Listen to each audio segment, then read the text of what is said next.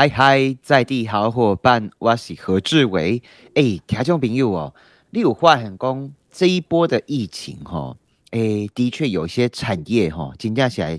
并变久吼，就请诶吼，就是这些外送平台啦。啊，这些外送平台嘞，在上下嘞，哎，这个吃吃喝喝吼，已经吼不够看了吼。哎，小朋友的尿布，哎，手指划一划，马上都来吼。甚至有家具呀、吼啊，购物下嘞，老师什么老师，哎，我这个一些朋友啊，在疫情当中哦，学会什么弹小这个钢琴的啊，吼、拉这个小提琴都会跳啊，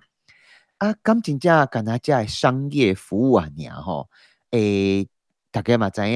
咱过去的时间常常有会关心这些独居的老人啊，甚至是这个偏乡吼，一寡囡仔啊，没有老师怎么办？那我们今天呢，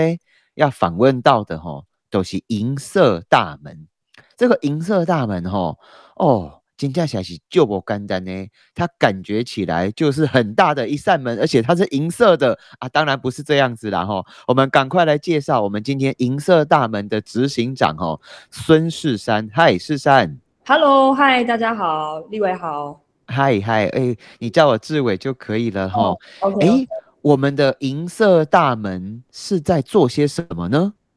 我们呢，就是最主要，其实就在服务老人送餐这件事情。那我们送餐呢、啊，算送给一些不方便出门的独居长辈。那他可能是住在偏乡，但也有可能他是住在市区，但住在无电梯的老宅公寓。那他不方便下来的时候，会需要这个送餐服务。那但是我们现在除了送餐以外，我们也也有串联一些像是艺术到府的服务，去带老师进去陪独居长辈去上课，然后再将他的艺术作品变成衣服跟 T 恤，还有 LINE 贴图，然后让民众可以支持之余，他的费用回馈又可以再支持更多的长辈参与这种艺术到府的关怀。那包含说我们还有针对我们合作老人食堂，串联在地的小农无毒的这些蔬菜或食材，然后让民众可以购买，同时我们又可以捐赠部分给老人食堂。所以我们就分送餐前就是产地到长辈餐桌的串联送餐，还有送餐后就是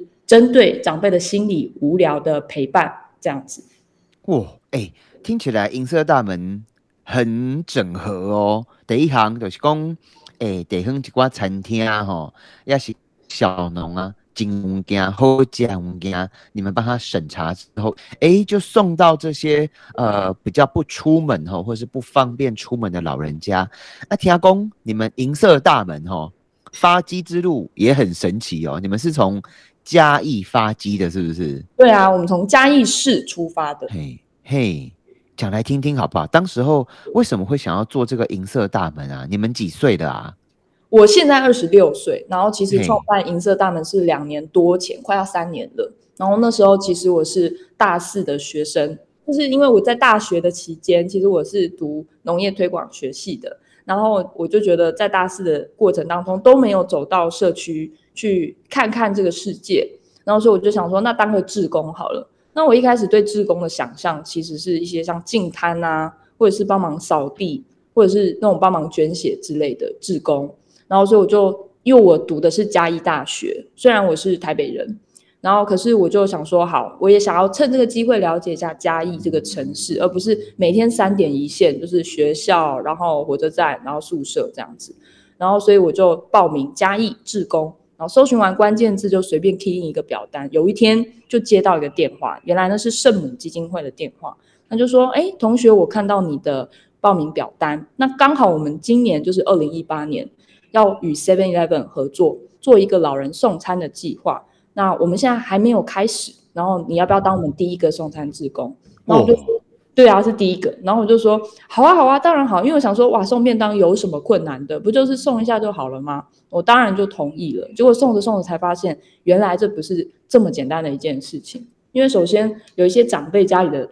地址是 Google 完全找不到的、嗯、然后再来就是说，其实我发现我送了很多餐点，其实不一定符合那个长辈的需求。你看哦 ，Seven 那时候的便当啊 ，Seven 的便当有的时候可能是像排骨便当啊、香肠便当，或者是其实那都嘛是一些加加热微波食品。那有些长辈他其实是有一些肾脏或者是一些肝脏的一些慢性疾病，它其实不适合吃跟大众口味相同的。可是长辈看到你就会很开心，因为一整天他每天都面对电视，然后呃醒来累了就看电视，啊累了又睡觉，然后醒来又去看电视，然后又睡觉。其实他没有跟任何外界有所交流，那他非常的孤单嘛。所以对他来讲，好像便当变成其次了，他只是很期待看到你。当然我也很期待看到长辈，那我们就聊聊天，然后长辈都会说感恩啊，谢谢啊，然后我们就就觉得很温暖。可是有的时候我观察我送的他没有吃完、欸、然后我就觉得、嗯、哦，餐点的适切性，因为有些长辈说他假牙都掉了，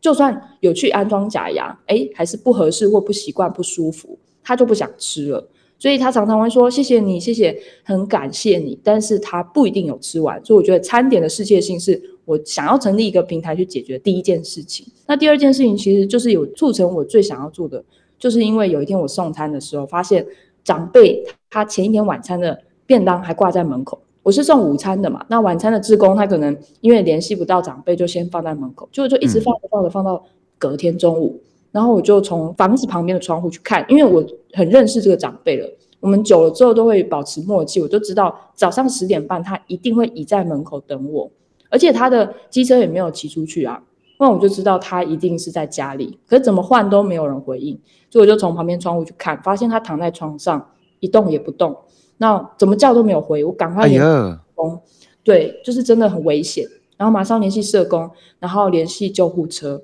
然后后来他们就说哦，幸好我当天不是说把便当放了就走了，我没有再去联系的话，可能他一个人就在家里，因为肝昏迷的关系，也许他可能就再也醒不过来了。然后我就吓一跳，想说哦，原来送餐居然会跟一个长辈的生命息息相关，他不仅是每一天他期待见一个人的一个理由，因为他可能以前的理由就是、哦、看一个电视，那那个理由久了之后他就觉得活着是没有什么意思的，因为他对他来讲他可能也没有工作了，然后他也老了，然后子女也可能都不在身边，甚至有的人没有子女、嗯、但是对于一个陌生人来讲，久了久了他就会期待见到你，跟你讲说啊，他昨天又做了什么事，你变成他的窗口。然后我就觉得说这种不只是送餐，还有这种关怀爱还有这种照护的连结是送餐最容易遇到的，因为我们也许会有像华山基金会啊或者里长啊这种会不定期会访视的，可是他们就是因为是不定期，但是长辈需要天天吃饭，然后所以我就觉得送餐的时候如果都可以及时的回传这些任务内容，而不是使用之前我在那个基金会，其实现在全台大部分的基金会还有大部分的里长的这些回报机制都还在采用纸本作业，所以那时候我在当志工的时候也发现了这些问题，就是太麻烦了。你知道我月初访视长辈这些内容，我到隔月初我才能拿给基金会 key in， 也就是说如果我在呃六月二号就是今天发现了长辈的一些问题，比方说他说哦，他抱怨牙口不舒服，牙套不正确，然后等于以前的做法，他要七月三号的时候社工才会知道这件事情，所以他痛了一个月了。可是如果我们能不能用科技的方式，直接用 app 的方式，当下直接回传回报，然后帮他串联更合适的机构去协助他，那是不是他就不会痛一个月了？嗯，所以我想要加速这个效能。而且最后一件我发现的事情就是基金会常常打电话问我说，世珊，你现在在读大学，你有没有认识很多同学、啊、可以来当志工，因为我们都找不到人。我们后来发现哎，是只有这间基金会缺工吗？然后我就在网络上啊，就是打了一些文章跟放一些长辈的图片，招大学的朋友或者是一些人，其实很多人都会想要来参加，所以透过网络的方式来找人是 OK 的。可是可能基金会他们现在某一些机构的做法还都相对比较传统，还在寄一些邮报啊，还有他们要当志工这件事情其实很麻烦，你可能要亲自去一趟，还要面试干嘛的，所以很多年轻人都不想，或者是他们不是不愿意帮助，而是不知道原来有这个管道，所以我们不能用社群的方式来去让更多年轻人响应，让更多想要加入的人也一起加入，解决缺工的问题。然后后来我也有同步去向华山基金会当志工，他们也有这种问题，像以嘉义市的站长为例，就是爱心天使站、嗯嗯、只有一位，却要访视所有嘉义市的长辈。那我觉得这件事情就是供不应求，所以我们针对人力的解决餐点的解决，还有这种即时关怀的解决，就是我们银色大门现在在做的事情。我的天哪、啊，哎、欸，世珊，嗯，你讲着讲着，我突然都好想要选你哦，不然 你,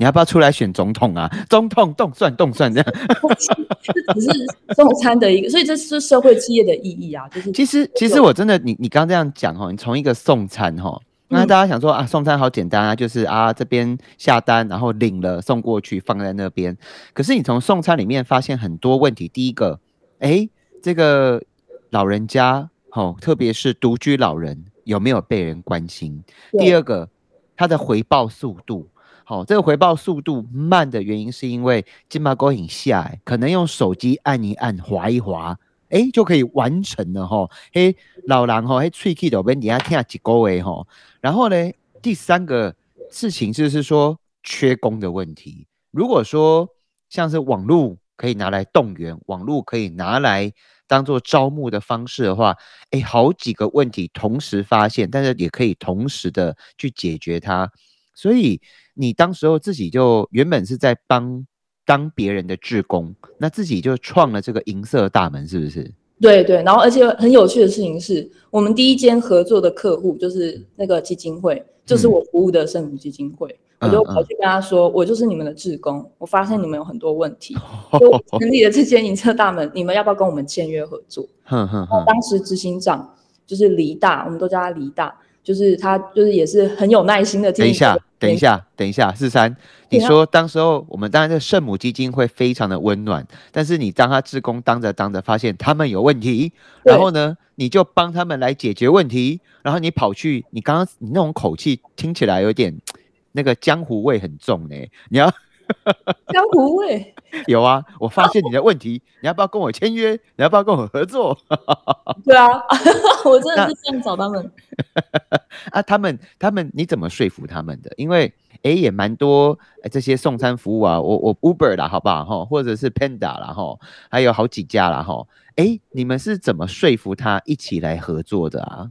哦，其实因为我们的目标是一致的。就是其实一开始成立的时候，这些 Uber 啊、Foodpanda 啊什么，其实还没有开始哎、欸，因为我们是二零一九年就是开始的嘛。哇，等一下，你比这些送餐服务还要更早哦，你就是他们的这个天哪圣母哎、欸，天哪好。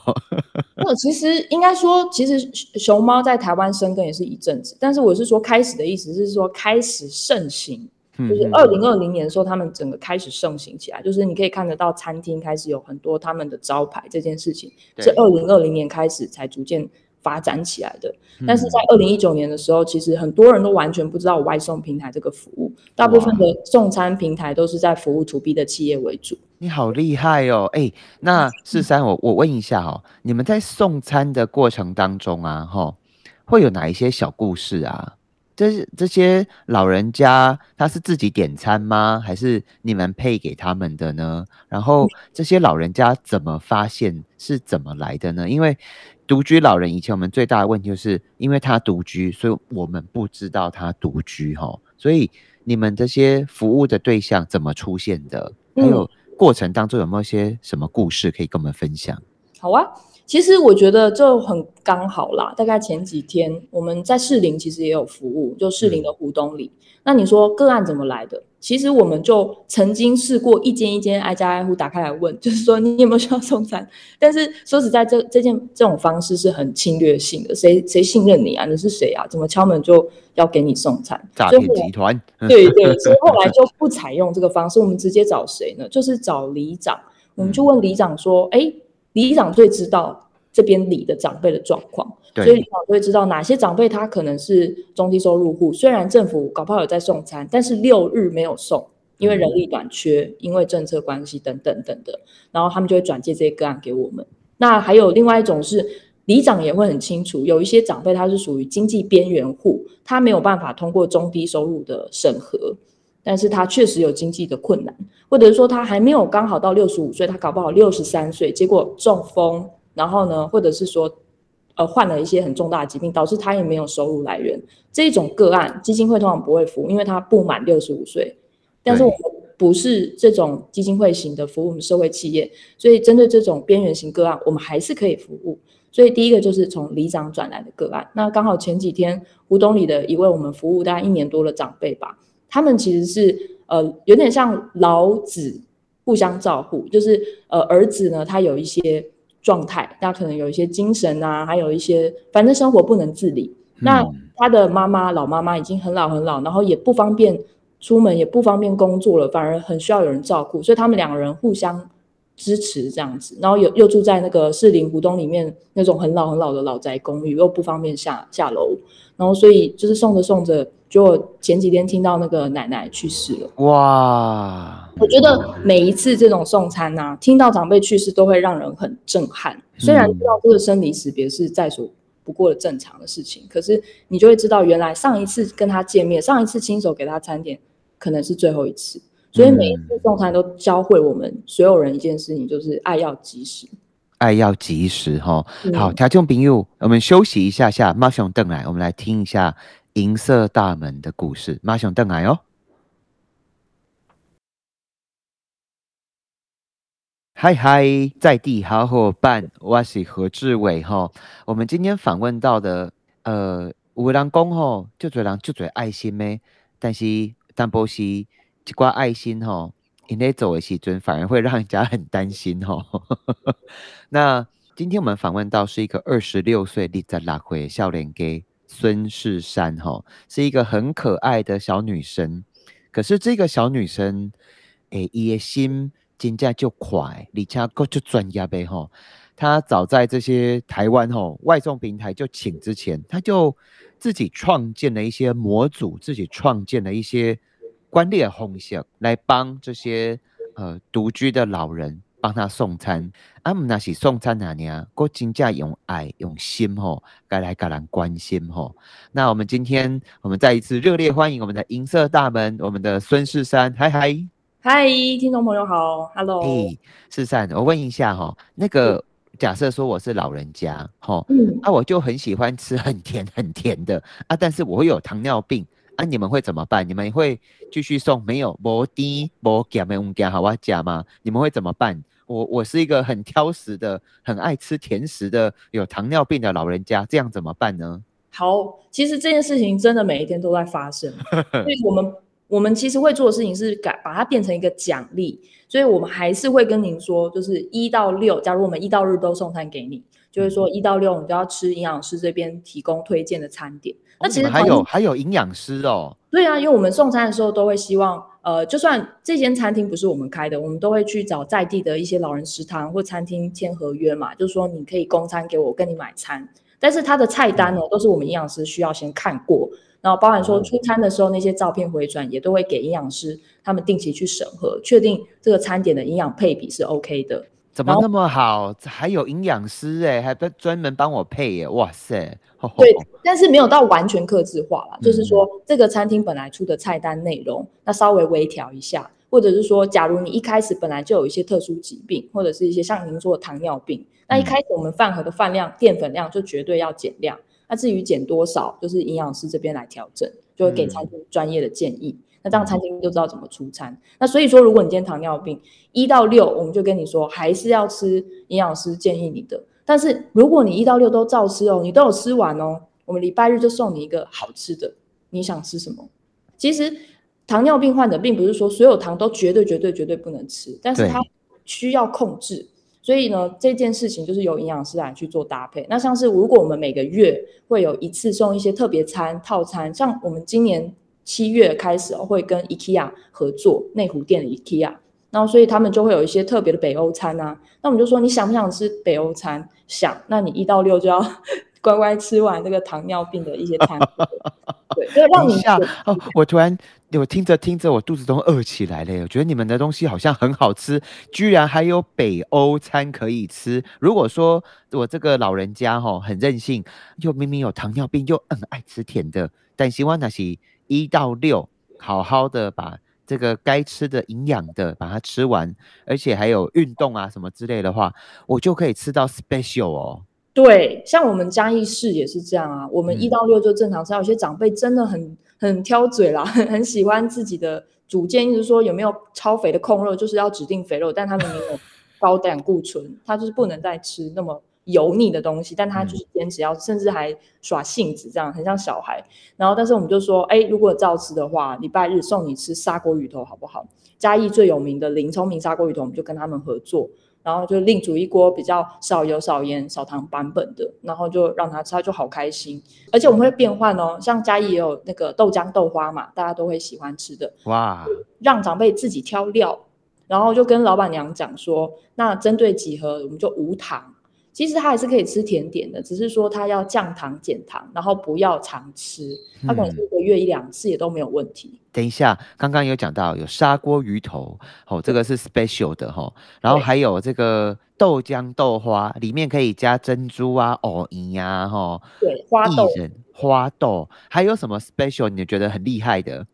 我觉得现在我最期待的就是那个 IKEA， 因为我觉得像如果欧洲餐欧洲餐北欧的志伟如果有认识士林不错的餐厅，也都可以推荐给我们。我们觉得就是都开发很多，哦、连甜点我们都应该要做给适合长辈吃的、啊，因为在二零二零年越来越多都是长辈、欸，那他们的甜点需求也是很重要的、啊。真的哎、欸、哎、欸，你知道吗？其实啊，呃，我的妈妈她晚餐之后啊，很喜欢吃一个蛋糕或甜点啊。然后呢、嗯、我就去买什么，你知道其实我有一个认识的朋友，他的朋友啦齁、嗯欸、他自己本身就是糖尿病的患者，一个女生，结果他就去用那种天然的代糖啊齁，对身体没有负担的来做甜点哦、嗯、哇加瑞基齁吼吼吼吼吼，那个热量也不高，可是口味非常非常的好，很适合糖尿病的人哦。然后我那一天就是那个一时兴起，我就点了两颗到我办公室，跟我的办公室的同仁一起吃吼。哦，大家吼，看到那个幸福洋溢的表情，就知道很好吃，而且呢，它对身体的这个负担又很低，这样子。好棒哦！赶快推荐那件，我们希望也可以送给我们下士林服务的个案。好啊，哎、欸，那我我问一下我们的执行长吼，孙世山世山，我们银色大门啊，嗯、这样 total 几年了啊？我们今年十月就将迈入第三年了。第三年齁，那我问一下哦，你们服务过的老人家，你有算过有多少人了吗？全台湾？我觉得我们现在因为还有使用我们系统，就是 N P O 组织使用我们的系统去管理个案，所以这样加起来 total 可能会有三千位。嗯、但是其中我们直接服务的，就是由我们真的是直接送餐的，大概一到两百位是固定的这样子。嗯嗯嗯嗯嗯，那我问一下，你的志工啊，都是大学生吗？还是任何人都可以来做啊？其实最好笑的是，大学生是最不可靠的，啊、因为学生就是比较容易一头热，或者是说他容易就是毕业了，这就会离开这个城市也有可能。然后，所以其实年轻人比较不稳定，这真的是。嗯事实，所以呢，我们最常见的其实都是一些像是退休族群啊，或者是说他可能是三十岁到五十几岁的妇女，或者是一些兼职者，甚至是他本来就在跑外送，嗯，那这些都是我们最常见的，因为这些人他们反而比较稳定，那尤其是需要工作的年轻妈妈，像我们在偏乡，新北平溪的偏乡。还有嘉义县有好多很年轻很年轻就生很多小孩的这种年轻妈妈，可能二十岁就生了三个孩子，那很难找到工作嘛。然后因为她要顾小孩，所以没有任何工厂或什么想要聘用她，那我们就会给她一户五十元的价值，所以你送给一户长辈，你赚五十块，所以你送十户就赚五百块。那这样子一个月下来，真的是其实你就送一趟而已耶，那你这样费用其实还是不无小补的。等一下，听众朋友，我刚刚听到银色大门的一个大的秘密了。你们银色大门处理的问题，当然老人家送餐，有的时候可能吃东西不合他的胃，或者是诶有些爱心人士，他们送的东西可能一路加身体越害吼。你们有营养师，你们跟在地的小农合作，他在地的物件进出来，有人买吼，这是第二个层次了。第三个，你们去关怀老人家，顺便看一下他健康状态。那还有，甚至该开杠之类，吼、哦，功能固为卖功打钢底下无代志，就是发呆这样子。嗯，那甚至你还让在地的一些。可能还有工作能力，但是不好找工作的人，变成可靠的。变成有稳定收入的、欸、所以你们银色大门的出现对咱社会来讲下会因万无猛得，可是你们解决掉好多个问题耶、欸。完全解决当然是还在努力当中，不可能不可能、啊、我们这个社会不是偶像剧吼，对、啊、也不是那个什么什么 Amazing Grace 吼Amazing Grace 知道怎么翻奇异恩典呐、啊、吼，奇异恩典一切都是像迪士尼卡通一样这么的美好，所以我们在不美好的社会跟世界里面尽量让它变得好一点点，这就是我们银色大门真正在做的事情、欸嗯、没错没错，哇！而且帮忙送一趟，我感觉对社会我有贡献，我自己也有一些些收入，哎，这个很难得呢。我觉得这样才是正常。其实现在我觉得在政策上啊，就是针对老人送餐补助是最低落的，哦、其实这是造成说大家都懒得送餐，就是可能就做做样子，那、嗯、就是哦，逢年过节像端午节又到了，哦，又开始狂送粽子，但是不是端午节的时候呢？不是母亲节的时候，不是圣诞节，不是过年的时候哦。其实送餐的人数越来越多，需要的人越来越多，但是能够送的单位却越来越少。像我们今年承接整个苗栗县，还有整个嘉义县的送餐的那个特约，那为什么我们这么小的机构？其实我们机构不大、欸，我们这么小，而且相比基金会，我们的资本或者是一些人力、年资都不够。那为什么是我们去做？你是多小啊？你我知道你现在二十六岁啦啊！你们你们的机构到底是多小？我们总共员工也才六人，可是很多基金会、啊、真的啊，我们只有六个人，但我们却可以承接整个苗栗县，那去承接整个嘉义县。为什么社会局信任我们？我觉得他们也是不得不相信，因为没有机构要送。那为什么呢？因为大家都跑去看日照、长照，因为补助最多啊。你送一个长辈去看医生，那个补助是一趟三百、四百、五百在起跳。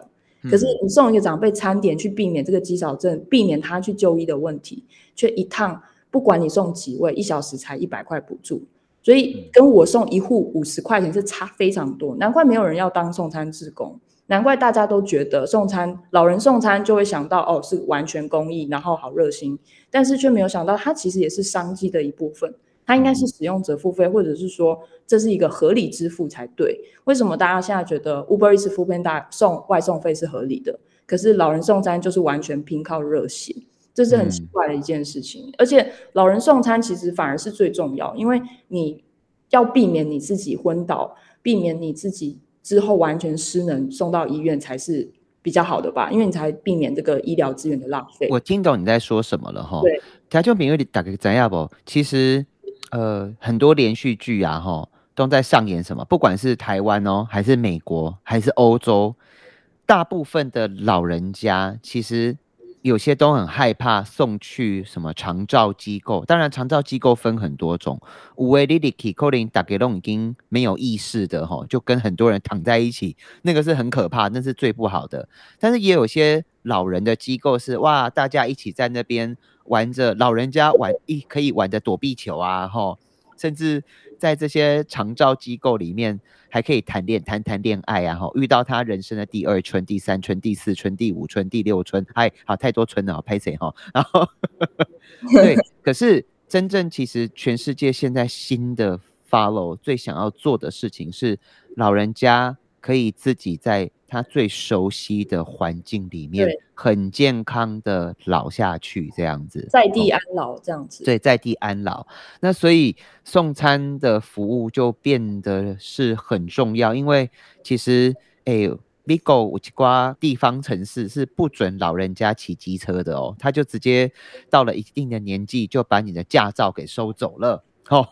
不要让你开车，也不要让你骑奥多麦啊，卡塔车吼欸、有的时候是 OK 的啦齁，所以我觉得你正点出未来的一个大型的趋势齁，在未来时间老人送餐的过程当中，第一个送的是营养的，第二个它是有关怀的齁啊。剩下的时间我想要问一点点问题齁，这个是三、嗯、我们政府的政策啦，对我有讲到长照机构开长照机构是补助最多的啊，但是这种送餐关怀可能是最低的。那我要问一下，你们在送餐的过程当中有有哪一些故事可以跟我们再多讲一讲呢？这些老人家的反应是什么？还有很多的年轻的孩子其实他没有办法，他一定要离开家里啊，他一定要到其他的地方，新竹啊，哦，台北去工作。那这些老人家在家里的一天，独居老人到底怎么度过的？那还有恁过去的时阵，因的欢迎是虾米哈？嗯，我觉得其实要说的故事都蛮多，但这些多多少少都有一点相似。那我讲两个个案的故事。嗯、好啊。有一个阿公，然后我们就想说，就是来聊天嘛，然后就他就说，哇，我每天四点都去那个妈祖庙拜拜。然后我们就说，嗯、阿公你好虔诚哦，啊你都跟阿妈祖求什么？然后他就说，我就问妈祖啊，我可不可以早点去死？哎呦！然后我们就吓到，我想说。原来对死亡的渴望这么强烈，强烈到他可以每天凌晨四点准时起来，去第一个跪倒在妈祖庙门口去求这件事情，因为他觉得自己没有活下去的希望。嗯、有有有，以前我有时候跟老人家互动，都讲啊，我不好啊啦，对对对，我不好，我录音啦，吼，对对对对。嗯、所以我们就会觉得说，原来独居长辈他的生活失去了重心，然后他身体也越来越老去。然后你说，哎呀，这是因为他没有去社区据点一起上课，感受不到快乐。可是有些人就是比较内向，嗯、他或者是说他其实对他来讲，最近的那个社区据点还是很远，他走路可能要二十三十分钟以上，他不方便去。嗯、然后他可能也没有办法混熟，所以发现很多社区据点，很多都是健康的人在那里上课，但真正需要去上课的人却不在那里，都在家里。然后，所以我们针对这个长辈，除了送餐以外，还有陪伴、艺术关怀等等。然后，所以这是让我们很吓到，原来长辈大部分想死的这种心情是非常非常强烈。然后另外一个长辈是，他现在九十三岁了，是我们送最久的一个个案。然后他一个人还要去抚养一个有智能障碍的小孩。哇！他这个小孩又不到六十五岁，然后而且重点是他，你说他的大儿子呢？他大儿子被抓去关。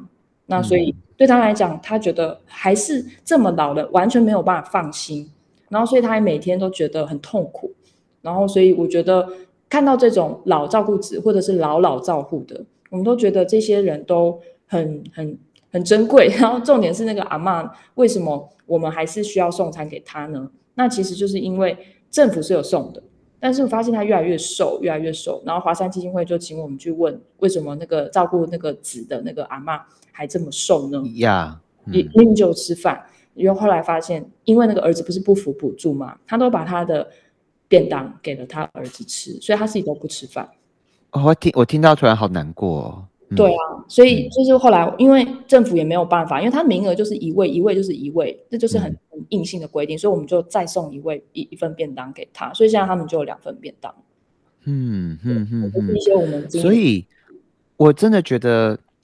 其实政府的存在就是，当你辛苦的时候，当你孤单的时候，当你真的很无助的时候，政府就像全世界最大的一间保险公司。爱给你保护，爱给你照顾啊！但是政府的能力啦，真的也是有限，很需要像你们这么温暖有心的人在做呢。啊，我给你请教一个代志，好不？我们银色大门啊，如果诶、欸，我刚好我是一个问讲台，吼、哦、啊，我无人客的时阵，我也需要给你倒赏吼、哦，甚至是我本来就在做外送平台啊，我要怎么参加你们，找到你们啊？哦，如果你不管你是用 Android 还是 iOS 的手机，只要搜寻银色大门送餐大使端，就是打银色大门就会出现三个 app。那第一个 app 就是送餐大使端，你就可以加入成为我们的送餐大使，那、哦、到时候我们就可以派单给你了。嗯嗯嗯。对，那如果是餐厅的话，你可以加入我们的餐厅端，那这样我们就可以跟你买餐餐点，然后一起送餐给长辈。哦，开餐厅买菜给领导做会来合作安内吼。对哦，那如果你是子女，嗯、你想帮远方家中的长辈订餐，或者是你其实也有申请长照，但是可能还在等待，